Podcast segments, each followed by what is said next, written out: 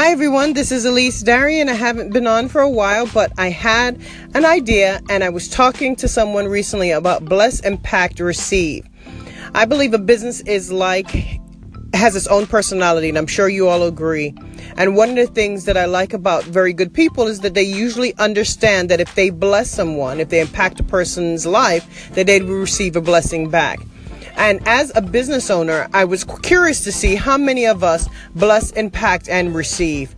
A lot of times we are totally into our businesses and we don't give back with it, it be our communities or charity or anything.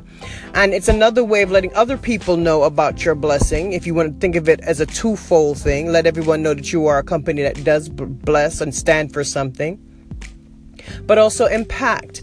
Do you mentor someone? If you are service driven, if you are an author, I've had so many great people mentor me. Just give me a call. I don't even know them and I'll see them inbox me, where it be on social media or email and said they either heard um, one of our podcasts or they've heard me speak and this is a tip or trick that I can use and have always used it and taken it openly because it's it's either take the meat and throw out the bones or you just take the meat and totally eat it right?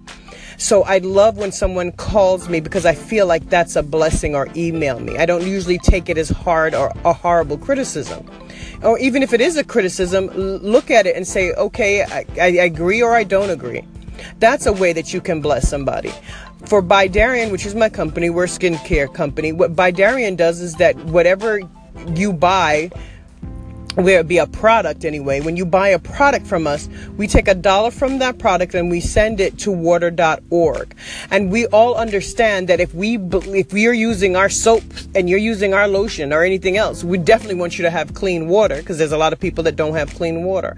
That's how we decide as a company to bless impact receive. And then me personally always decide to think how can I help the next person? So we when we look at our numbers at the end of the week, when we look at when we tally up what we've done, do you look and say well, I haven't made this much, but I've done X, Y, and Z. Because X, Y, and Z can later on bless you.